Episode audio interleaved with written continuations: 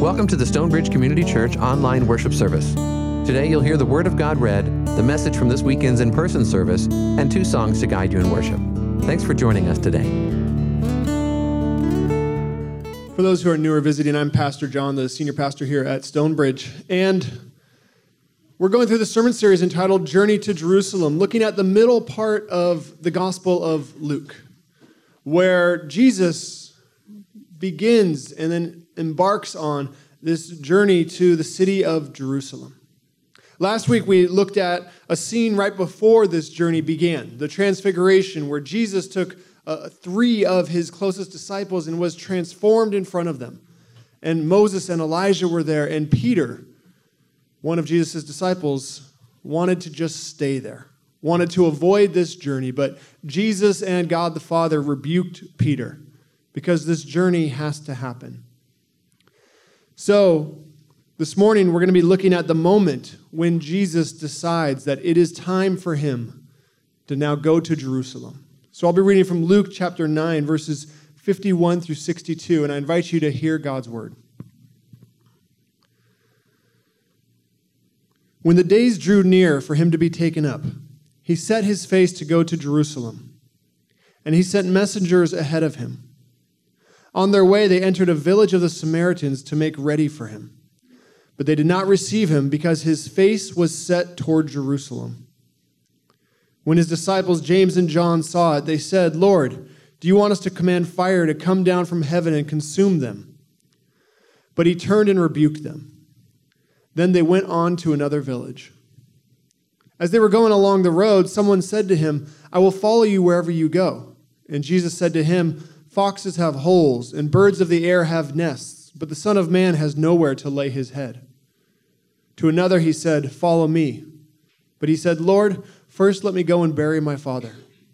But Jesus said to him, Let the dead bury their own dead. But as for you, go and proclaim the kingdom of God.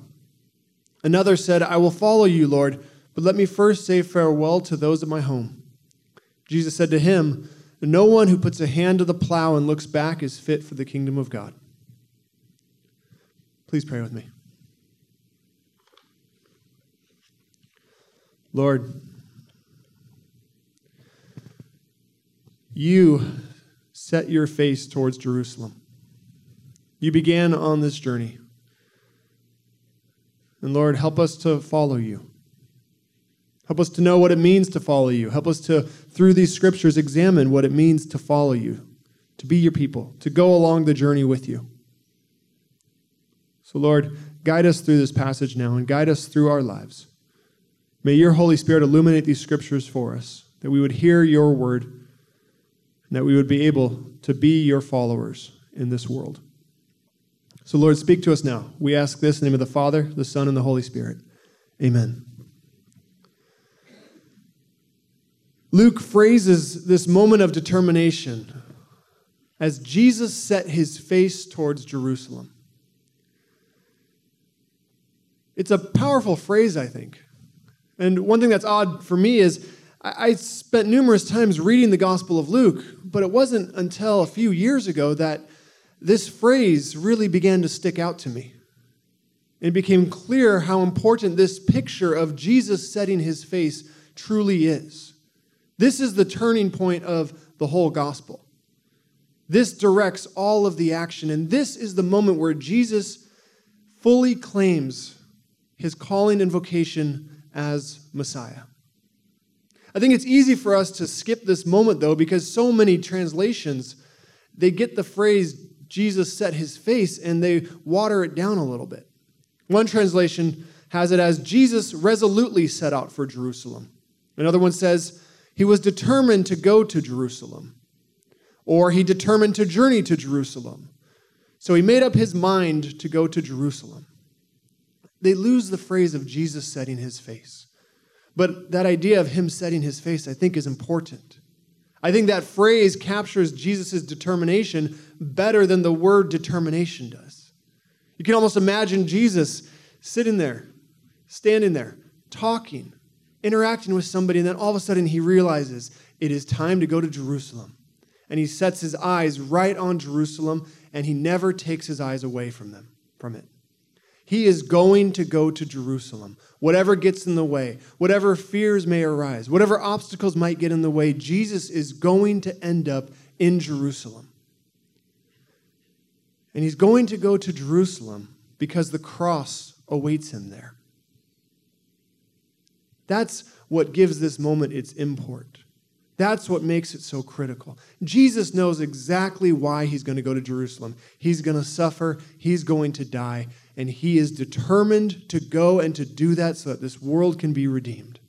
It's a powerful moment here.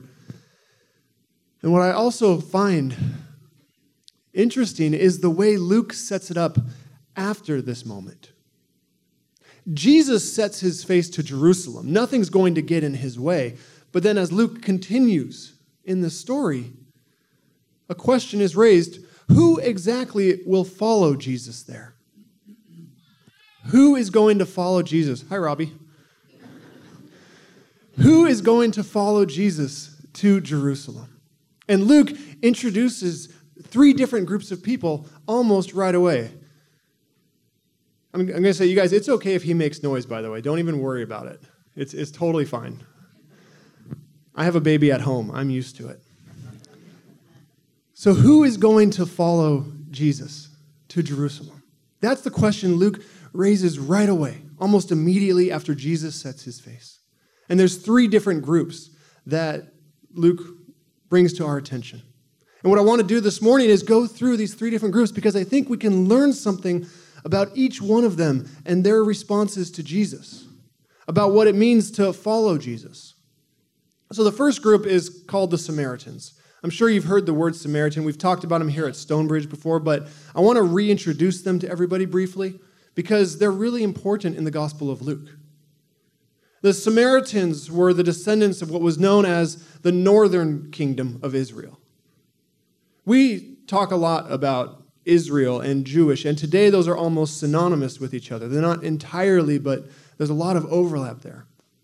But for hundreds of years, Israel and Judea, where Jewish comes from, or Judah, they were enemies. They were once part of the same kingdom under David and Solomon, but then after Solomon died, there was a civil war. And they split off into two different kingdoms, and for hundreds of years, they fought each other. So the Jewish people, Jesus' people, they're the descendants of the southern kingdom. But the Samaritans were the descendants of the northern kingdom, historically enemies of each other. And in Jesus' day, they were still enemies. Samaritans were viewed as the evil ones, the ones who destroyed the kingdom, the ones who broke off and rebelled. And one important fact about the Samaritans is they did not really care about Jerusalem. They didn't believe Jerusalem was where God dwelt. They didn't believe the temple was where God dwelt. Jerusalem wasn't important to them. So Jesus wants to go to a Samaritan city right after he sets his face to Jerusalem. He wants to go to a town of the enemy. But they say no to him because he has set his face to Jerusalem. Because he's going to go to Jerusalem, they don't think that's where he should go. So they say no. And Jesus moves along. I think one thing we can learn there following Jesus, it doesn't always fit your agenda. We all have cultural assumptions. We all have ideas about how the world works. We all have an agenda based on those assumptions, based on those ideas. Following Jesus is going to challenge your agenda. If you think you have it all figured out, if you think you know exactly how things should play out, guess what? Jesus is going to definitely challenge you then because we are human beings. We have limited information. We don't have it all figured out. Following Jesus, it doesn't always fit your agenda, and he's going to challenge your agenda. In that moment, the Samaritans couldn't let go of their disdain for Jerusalem, and they missed out on following Jesus doesn't always fit your agenda. Luke quickly then moves to two close followers of Jesus, James and John. And what in the world is wrong with James and John?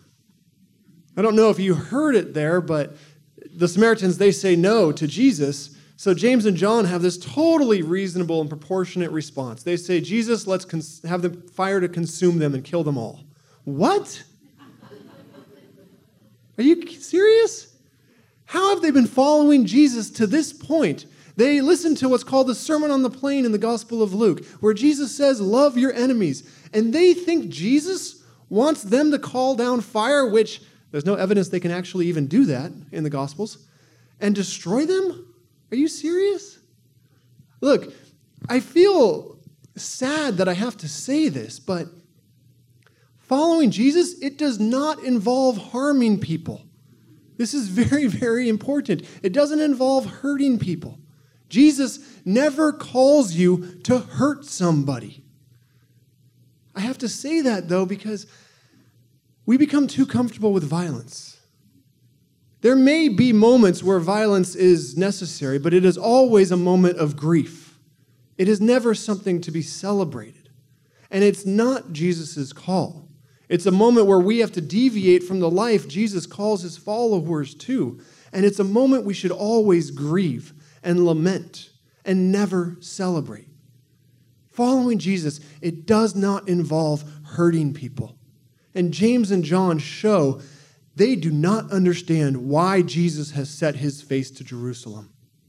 The whole point Jesus is heading to Jerusalem is to go and to sacrifice himself so that people like those Samaritans can be saved, can be offered salvation. Jesus is going to suffer, to die, not to hurt people. So James and John, they miss it right away. And I think Luke notes that. I mean, Jesus rebukes them immediately. So, no, Jesus, following Jesus, it, it, does not involve hurting people. And Christians, we need to internalize that. We need to hold to that, realize that. The Lord that we worship taught us to sacrifice ourselves for others, not to rain fire down on them. So that's James and John. Then, as Luke continues, he introduces us to this group that the, scriptures don't say this themselves, but your heading in your Bible might, and I thought it was kind of funny. The would be followers of Jesus. I don't know why I thought that was funny. Maybe it's because it's close to wannabe followers of Jesus. But these, these would be followers they could have been followers, but they just were missing something. One person says to Jesus, I will follow you wherever you go, a big, bold pronouncement. And Jesus says to him, Do you understand that the Son of Man doesn't have a place to rest? That it's more comfortable for the animals than it's going to be for me as I go to Jerusalem? That's the first would be follower of Jesus. The next one says, Jesus, let me follow you, but I'm going to go bury my dad first. A very reasonable request. And Jesus says, Let the dead bury their own, one of his tougher teachings. And then somebody else says, Jesus, I'll follow you, but let me say goodbye to my household, to the people in my house. And Jesus says, Don't look back, just move forward.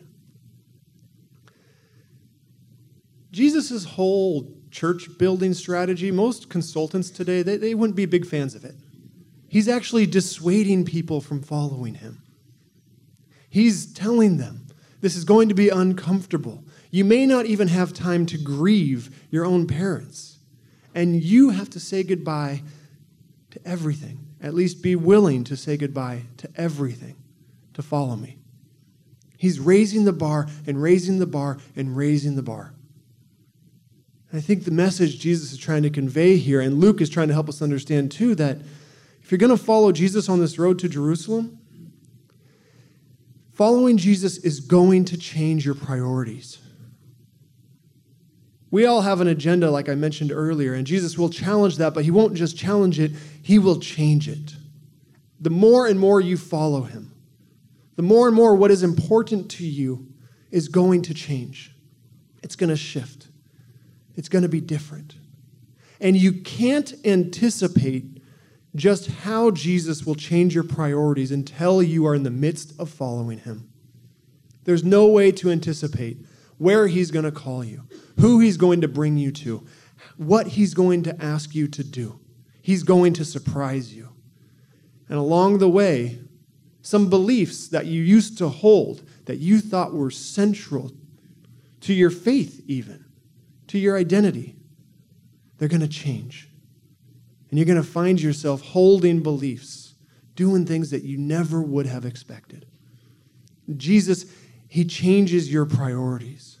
No matter how long you've been following Him, also, there's still ways for Him to change your priorities, to lift up something new for you as you follow Him.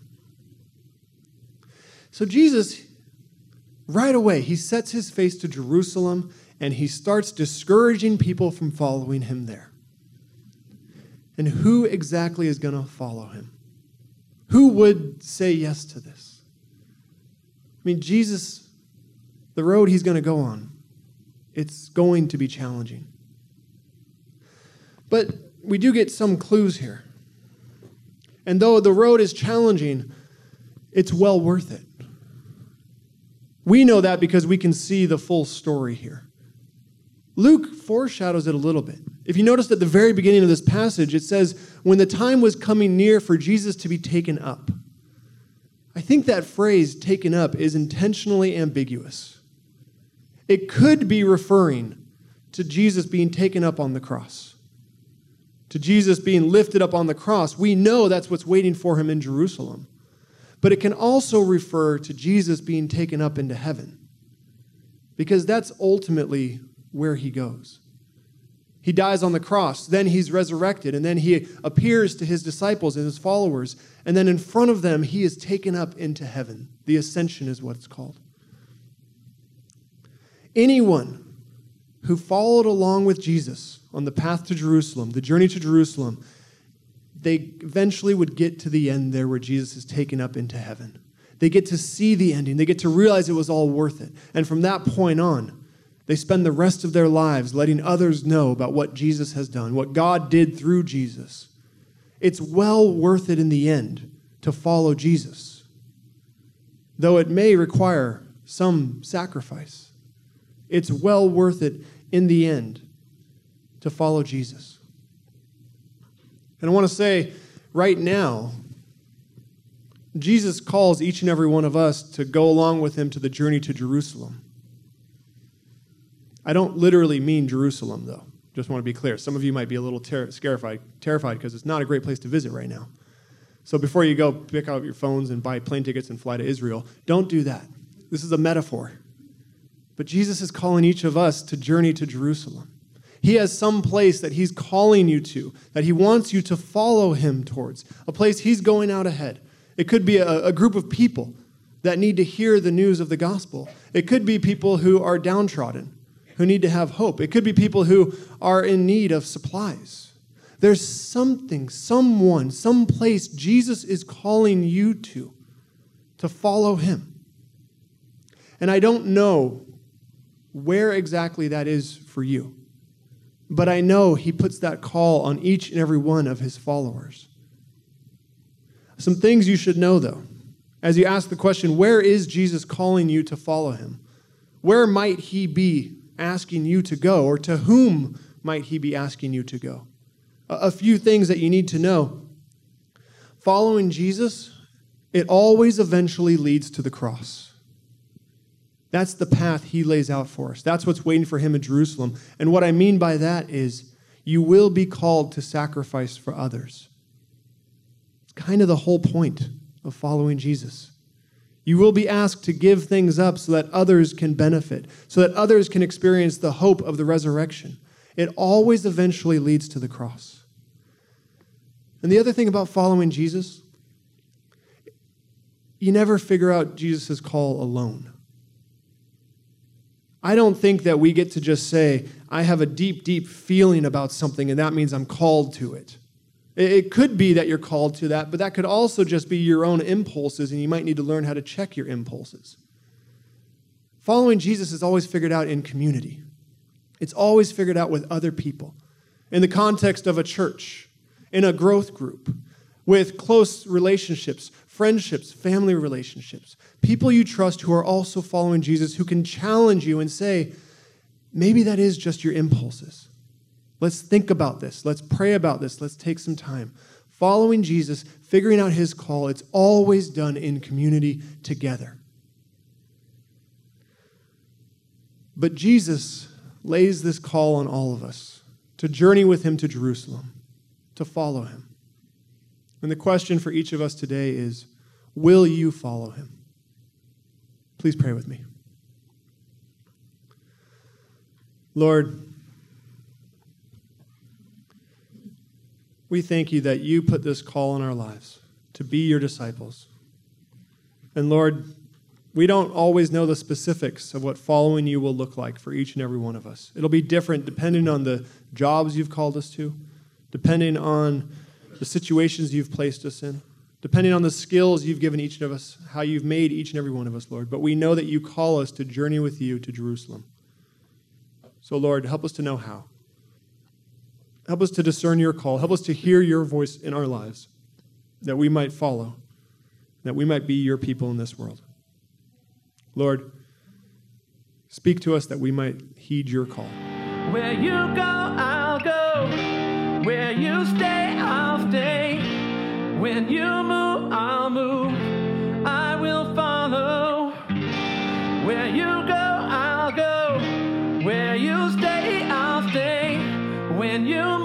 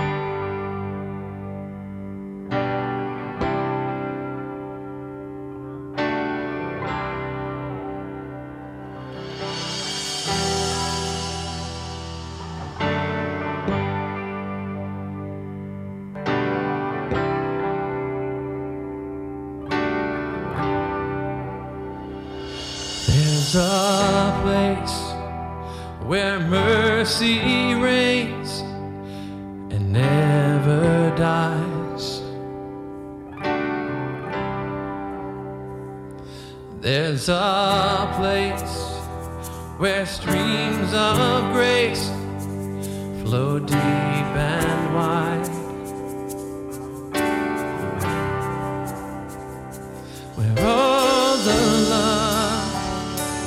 I've ever found. Comes like a flood, comes flowing